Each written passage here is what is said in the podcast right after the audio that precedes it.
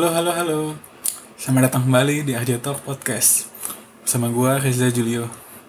Sorry ya, podcastnya agak telat seminggu. Kemarin gue lagi kurang sehat, jadi ya gitulah, maklum. Di episode kali ini gue belum ada tema khusus. Ya, jadi kita masih ngobrol aja dulu, ngalor ngidul. Sebelumnya kita ada dua kabar baik nih. Yang pertama, selamat pada kakak Farah yang udah bikin podcastnya yang namanya apa? The F Talk ya? Ya jadi Farah udah mulai ngerekam podcastnya kalau nggak salah minggu kemarin. Jadi kalau yang ma- mau dengerin bisa langsung ntar gue kasih linknya di bawah. Kabar baik berikutnya dari ini nih dari Bang Alim nih. Alhamdulillah katanya kemarin habis lamaran ya dan lamarannya udah diterima. Cie cie. Katanya sih nikahnya akhir bulan Februari ini ya. Gimana bang? Udah siap belum bang? Ya kita doain aja buat bang Alim biar lancar sampai hari H-nya. Oke. Selanjutnya mau ngomongin tentang game nih. Jadi di grup Pegelinux lumayan banyak yang main Persona 5. Salah satunya Aris. Dia kalau nggak salah main di platform PS4 ya. Lalu ada juga nih Om Alam nih. Mainnya pakai emulator PS3. Bang, konsol Master Race bang.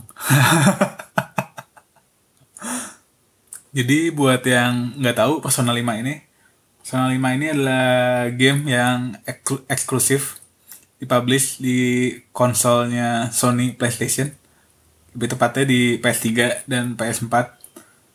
Nah, rilisnya itu kalau nggak salah sekitar April 2017 yang versi baratnya. Game ini cukup menarik sih karena gameplaynya asik art unik lu ceritanya tuh menarik banget menarik banget kayak kayak anime anime gitu. Di ya wajar aja lah gamer gamer PC pengen banget nyicipin game ini. Tapi gue nggak bakal ngulas begitu banyak tentang Persona 5 udah banyak lah yang review-review gitu. Yang menarik adalah game buatan Atlus ini eh, mengirimkan tuntutan DMCA kepada RPC S3 yaitu emulator PS3 yang di- dijalankan di PC karena emulator ini bisa memainkan game Persona 5 dan Atlus sebagai developer itu nggak mau si game ini dimainkan dengan emulator. Tapi yang uniknya Atlus ini bukan menuntut RPC S3-nya tapi menuntut ke Patreon di mana developer si R- RPC S3 ini menggunakan Patreon sebagai halaman untuk donasi kepada developer tersebut. Atlus ini nampaknya cukup serius dengan aksi tersebut karena salah satu developernya RPC S3 ini mengumumkan di Reddit kalau Atlus ini udah menuntut DMCA takedown di halaman Patreon mereka. Tapi copyright strike itu ditolak dari pihak Patreon karena project RPC S3 ini dianggap masih dalam kondisi fair use dan nggak ada pelanggaran hak cipta apa pun dengan produknya Atlus. Jadi walaupun masih aman, tim RPC S3 ini memutuskan untuk membuang semua progres mereka yang berhubungan dengan Persona 5 di halaman Patreon dan di halaman resminya RPC S3. Aksi ini cukup menimbulkan kontroversi sih. Karena di di halamannya Atlus juga mereka menuliskan alasan meng- mengapa ingin mematikan Patreon dari RPC S3 ini. Kalau bahasa Indonesia kira-kira begini nih. Kami percaya jika pengalaman bermain terbaik untuk game kami seperti Persona 5 adalah dengan platform asli game tersebut dibuat. Karena tak mau pengalaman bermain fans dirusak dengan frame rate drop, crash atau masalah lainnya yang dapat ditimbulkan dari emulator yang kami tidak ketahui. Kami mengerti jika banyak fans Persona ingin melihat versi PC, dan meskipun kami belum punya apa-apa untuk diumumkan saat ini, kami akan terus dengar pendapat kalian. Untuk sekarang, cara terbaik untuk bermain Persona 5 yaitu di PS4 dan PS3. Pada halaman yang sama juga mereka apresiasi usaha para komunitas emulator yang tertarik dengan game-gamenya Atlus. Hanya saja mereka nggak mau pastikan konten mereka digunakan secara ilegal karena pastinya yang pakai emulator tuh banyak kan download game Persona 5 ini ilegal kan.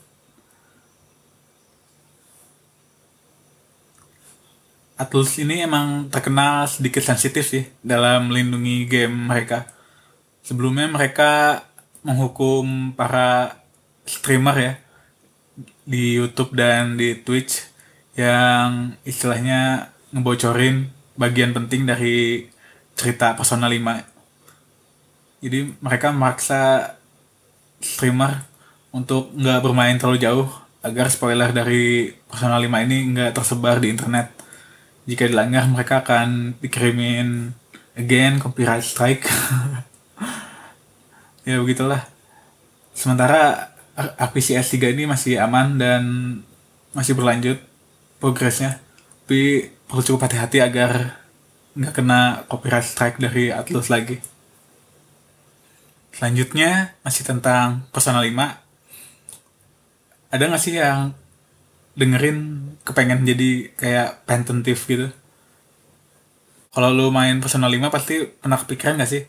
Seandainya punya user interface SMS atau aplikasi pesan mirip yang digunain di toko utama Persona 5 kalau ya kamu bisa dibilang cukup beruntung karena seseorang bernama Nick Greenan telah membuat aplikasi untuk Android yang menjadikan tampilan SMS seperti user interface-nya di Persona 5. Nama aplikasi ini Persona 5 IM App yang akan menggantikan aplikasi standar SMS di smartphone Android seperti aplikasi messaging di Persona 5. Semua elemen dan aplikasi messaging Persona 5 seperti animasi dan desain yang dihadirkan di aplikasi ini itu benar-benar cukup mirip lah dan itu kalau misalnya nggak suka warna merah seperti di Persona 5 kita bisa ganti juga warnanya.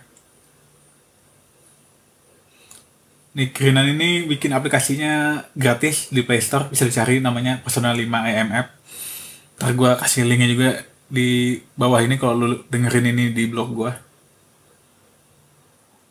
walaupun gratis tapi dia juga membuka donasi kalau lo suka sama aplikasi buatannya. Jadi kalau lagi ada uang lebih ya ikutan donasi silahkan.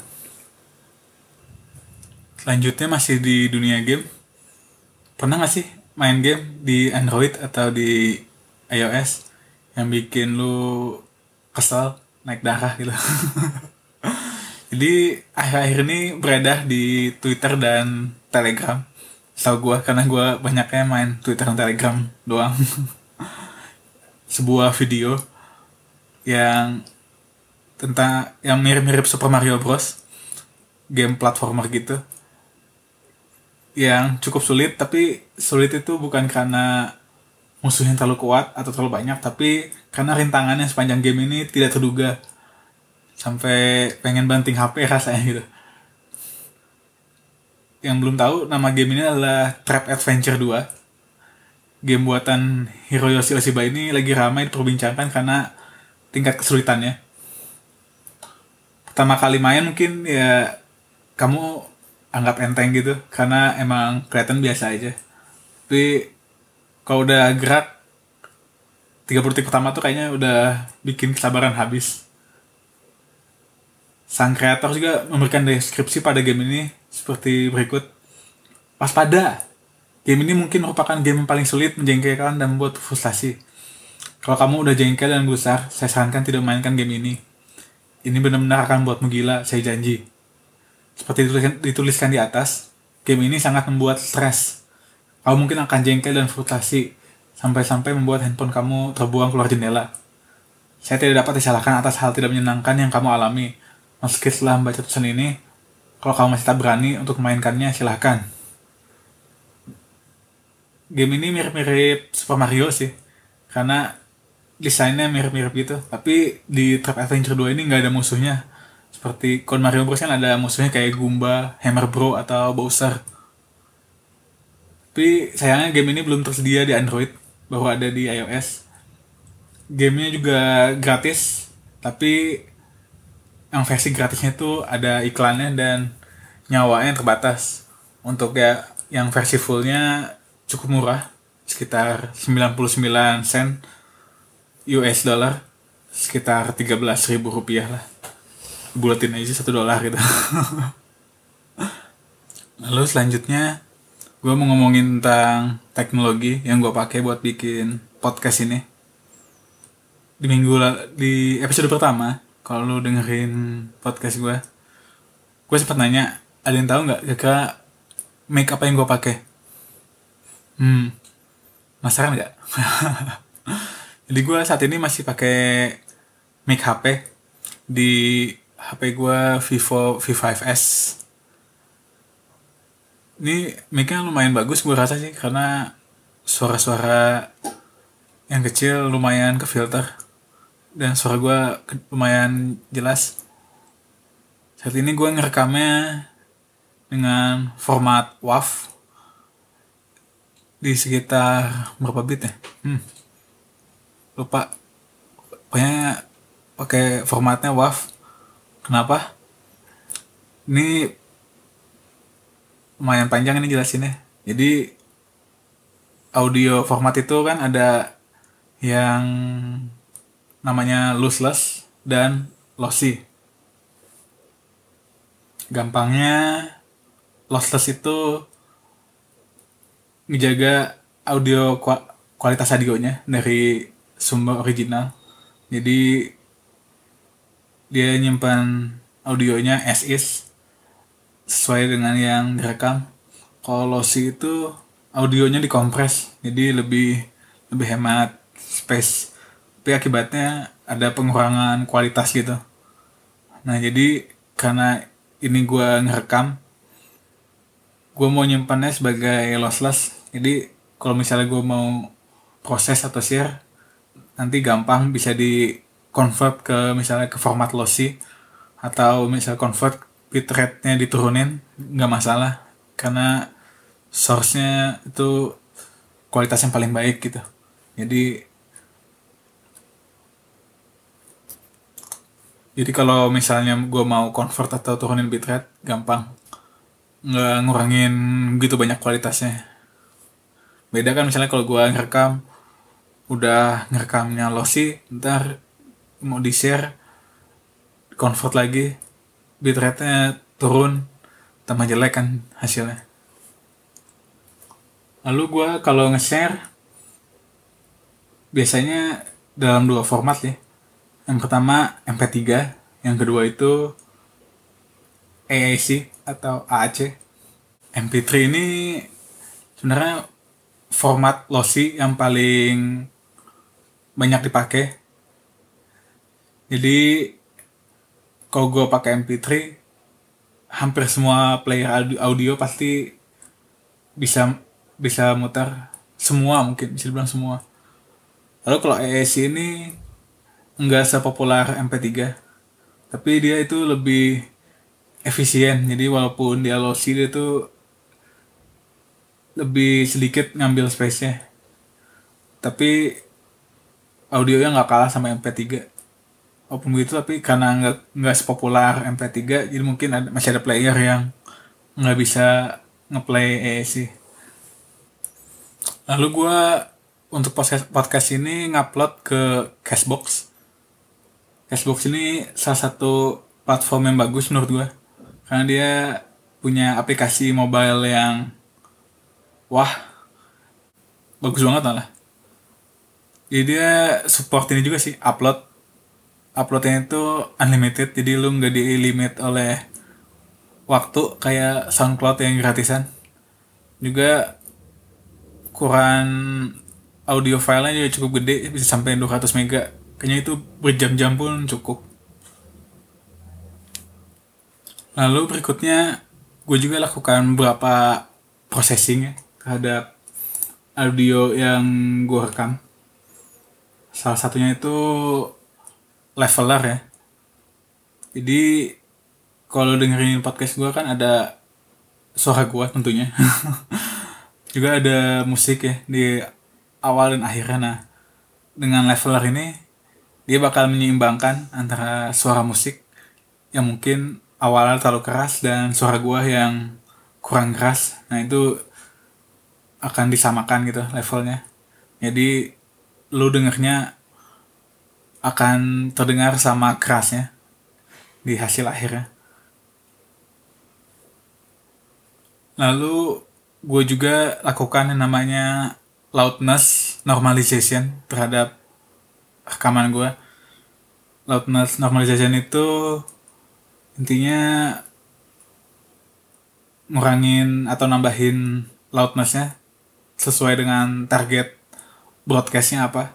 Jadi kalau misalnya kayak gue ini like mau broadcast podcast itu target loudness itu sekitar minus 16 LUFS tapi kalau misalnya kayak TV itu mungkin sekitar minus 24 tapi kalau kayak Spotify gitu musik dia lebih kencang ya. Minusnya sekitar minus 14 LUFS ini kalau yang nggak tahu singkatan dari loudness unit relative to full scale. Ini standar desain untuk normalisasi audio level yang diperuntukkan untuk broadcast lalu gue juga lakuin ini sih noise reduction. Jadi kalau ada suara-suara di background gitu suara-suara yang kurang enak didengar tuh gue usahain ilangin. Atau setidaknya mungkin kalau dihilangin jadi terdengarnya nggak natural ya suaranya. Jadi mungkin paling gue kurangin. Jadi nggak terlalu terdengar sampai mengganggu banget. Kayak sekarang ini nih kamar gue gue lagi nyalain AC lumayan kencang karena agak panas malam ini kayak jadi harusnya sih suara AC ini nggak akan kedengeran di lo karena udah gue lakuin noise reduction tadi. Harapannya nggak akan kedengeran. Kalau pakai Audacity mungkin namanya ini noise gates ya. Jadi lu bisa ngilangin noise reduction tuh pakai noise gates kalau di Audacity tinggal tentuin mau berapa besar noise reductionnya lu apply ke audio lo Lalu gue juga ngakuin namanya speech recognition ya atau mungkin sering dengar namanya transcribing. Jadi dari file audio gue, gue transcribe pakai machine learning biar ngehasilin sebuah teks dengan hmm, apa namanya detik audionya di detik berapa gitu. Jadi kayak nanti bisa bikin kayak subtitle gitu. Tapi gue ini masih ngetes ya masih ngetes ngetes juga machine learningnya. Karena hasilnya masih ada yang sedikit sedikit miss. Hmm, service yang gue pakai itu yang masih gue pakai itu buat tes ada dua sih ngetesnya. Yang pertama itu pakai Google Cloud Speech API jadi Google Cloud Speech API ini adalah buatan Google. Dia tuh engine speech to text gitu. Dan bagusnya tuh dia support lebih dari 80 bahasa termasuk bahasa Indonesia. Tapi dia pricingnya lumayan sekitar cukup murah sih 1,5 dolar per jam audio. Tapi lumayan tiap bulannya itu lu bisa dapat satu jam gratis. Lalu dia juga support kayak nambahin keyword gitu buat machine learningnya. Jadi kalau gue masukin keyword dia bakal keyword yang sering gue sebutin di rekaman gue hasil transcribingnya itu akan lebih bagus karena dia akan berusaha ngenalin keyword yang gue masukin tadi. Lalu service berikutnya adalah with.ai with.ai ini dibikin oleh Facebook. Dia provide natural language processing platform gitu yang juga termasuk speech recognition jadi sebenarnya with AI ini nggak cuman speech recognition tapi juga misalnya kenalin teks untuk dijadiin masukan ke natural language processing platform gitu. Jadi dia bisa kenal kayak apa sih namanya? Subjek objek kayak gitu gitu jadi dia lebih ke bahasanya sendiri gitu. Nah tapi di with I ini bahasa Indonesia ini masih beta ya. Jadi lo harus train dulu gitu.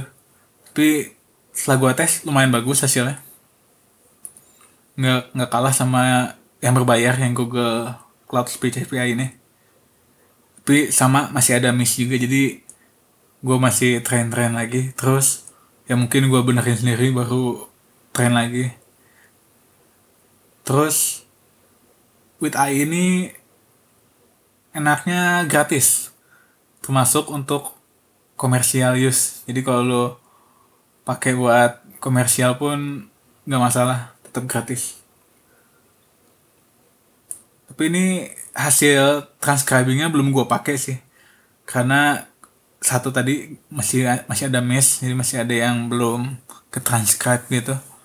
Yang kedua gue juga masih nyari uh, playernya yang support buat subtitle ini. Jadi kalau gue munculin di blog gue kan sekarang playernya cuman ya play audio paling sama kayak repeat atau nyepetin gitu-gitu kan. Tapi nggak ada munculin subtitle gitu. Ini gue masih nyari atau bikin sendiri mungkin. Tapi kalau bisa sih malas banget tuh bikin. Lagi malas banyak kerjaan. Oke deh, kayaknya segitu aja dulu untuk episode kedua ini. Jangan lupa subscribe di Cashbox atau di blog gue bisa. Lalu boleh juga tinggalin saran, komen, kritik apa yang bisa gue improve dari podcast ini. Oke, terima kasih udah dengerin gue. Sampai jumpa di episode ketiga ya. Dah.